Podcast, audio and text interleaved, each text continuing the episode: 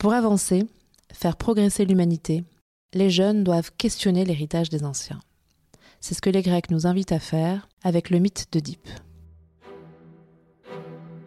Après plusieurs autres villes aussi différentes que Rome, Berlin-Ouest ou Varsovie, l'agitation étudiante s'est manifestée à Paris. On est la première génération à se mobiliser pour le climat. Ça fait 30 ans qu'on sait qu'il y a des choses à faire et que rien ne se passe. C'est mon futur qui est en jeu, c'est le futur euh, de peut-être mes enfants, mes, mes arrières. Is 49 years old. Okay, You have stolen my dreams and my childhood with your empty words. And yet, I'm one of the lucky ones. Le podcast Démitez-moi de ça m'intéresse réactive la mythologie des anciens pour vous aider à relever les défis d'aujourd'hui.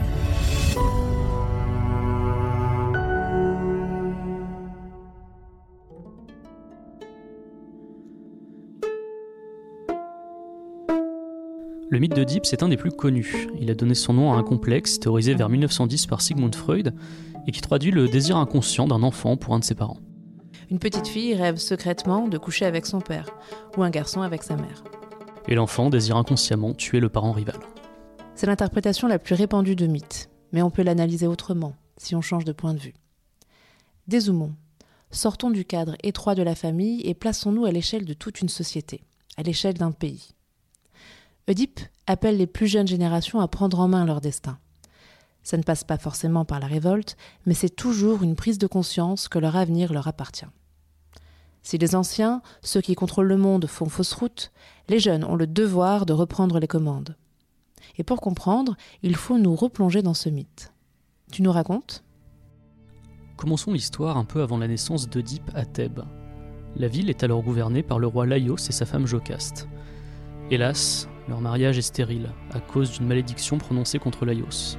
Dans son adolescence, Laios a violemment repoussé les avances d'un camarade, Chrysippe. Désespéré, celui-ci s'est suicidé. Pour se venger, son père, le roi Pélops, a maudit la lignée de Laios. Il n'aura pas de descendance. Quelques années plus tard, Laios est sacré roi de Thèbes. Il épouse une cousine éloignée et bien plus jeune que lui, comme le veut la coutume grecque. Dans l'Antiquité, au moment de leur mariage, les hommes grecs ont environ 30 ans et les filles sont tout juste adolescentes. Elles ont autour de 14 ans. La femme de Laios s'appelle Jocaste, et à cause de la malédiction, elle ne peut enfanter. Le roi prend peur et décide de consulter l'oracle d'Apollon à Delphes au sujet de cette stérilité. Ô roi de Thèbes aux beaux cheveux, garde-toi d'ensemencer malgré les dieux. Si tu procrées un fils, cet enfant te tuera, et ta maison entière s'abîmera dans le sang. Dès lors, Laios est tenté par les paroles divines. Il évite Jocaste, ne veut plus la toucher de peur de la désirer et de concevoir l'enfant qui le tuera. Mais un soir, il boit trop. Il couche avec Jocaste. Elle attend un enfant, un fils qui naît dans le plus grand secret. Et trois jours après la naissance, les parents vont réaliser quelque chose d'impensable dans le monde grec. Ils vont tenter d'échapper à la prophétie. Il confie le bébé à un serviteur afin qu'il l'expose sur le mont Citeron. Le serviteur ligote les pieds du nourrisson pour l'immobiliser. Une autre version dit aussi qu'il transperce les chevilles avec une aiguille. Et c'est une pratique courante en Grèce. On perce les pieds de ses ennemis pour mieux les humilier. Le serviteur suspend l'enfant à un bâton comme un baluchon. Ensuite, il débute sa terrible marche. En chemin, alors que le nourrisson hurle, il est torturé par sa conscience. Je ne peux pas livrer cet enfant aux bêtes sauvages. Et pourtant, il pose la petite victime sur la terre sèche et quitte les lieux. Mais des pâtres, qui gardaient des chevaux, trouvent le bébé. Ils le portent au roi de Corinthe, Polybe, et à la reine Mérope. Cela fait des années qu'ils tentent de faire un bébé. C'est un cadeau des dieux.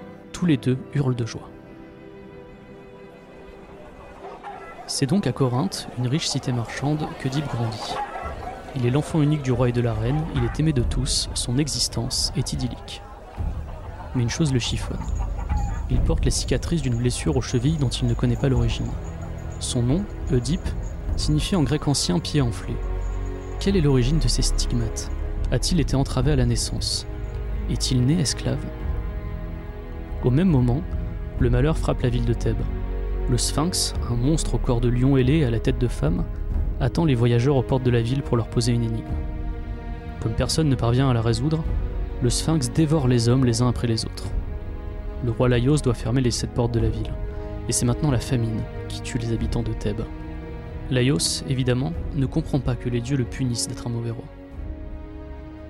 Je voudrais attirer l'attention des auditeurs sur deux points importants.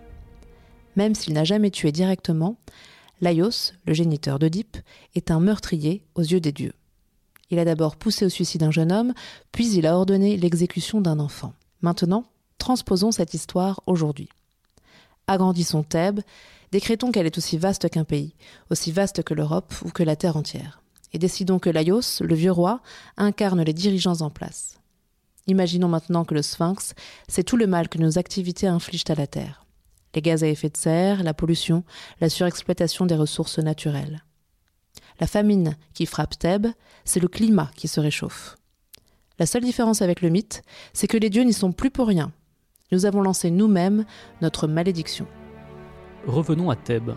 Le roi Laios décide d'aller consulter l'oracle de Delphes. Et en chemin, il rencontre un autre équipage. La route est étroite, les chars ont du mal à passer.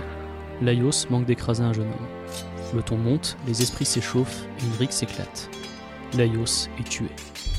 Il est mort sans savoir que la prophétie s'était accomplie. Car l'homme qui l'a tué n'est autre que l'enfant qu'il a livré aux bêtes, Oedipe. Que faisait Oedipe sur cette route? Torturé par l'énigme de sa naissance, il est allé consulter l'oracle. Celui-ci lui a répondu qu'il tuerait son père et épouserait sa mère. Pour échapper à son sort et préserver ses parents, Oedipe a choisi de fuir Corinthe.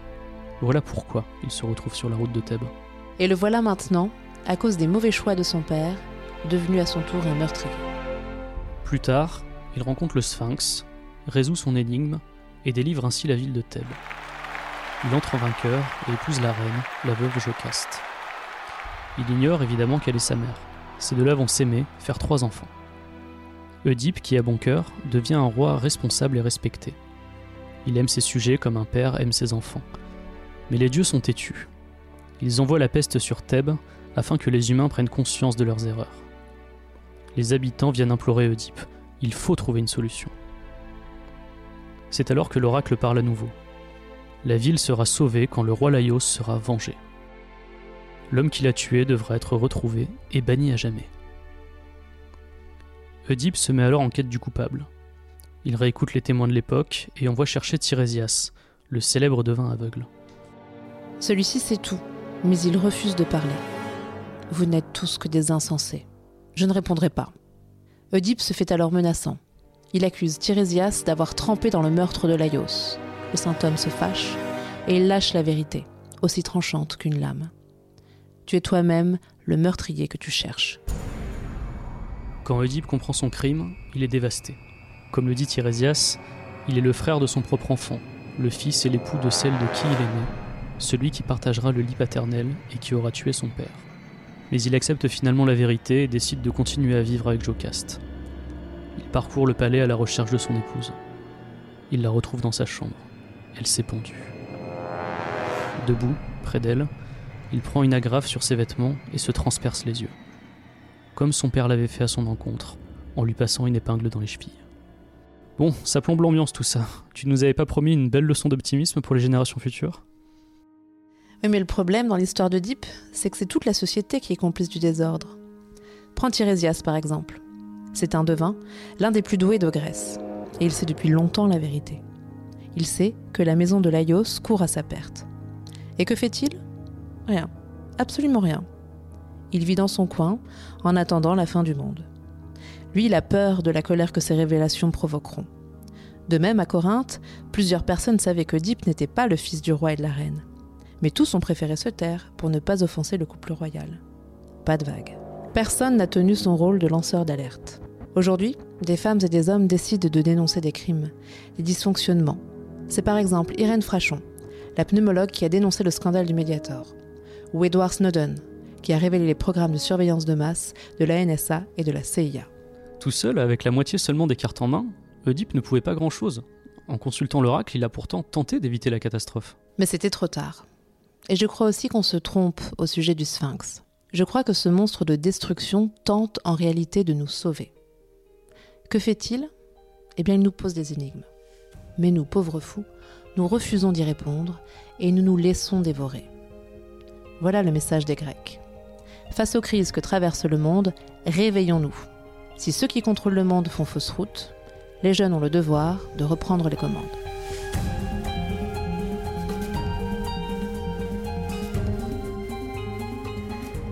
Cet épisode a été écrit par Cyrielle Lemoyne Tolba et raconté par Cyrielle Lemoyne Tolba et Mathias Alcaraz.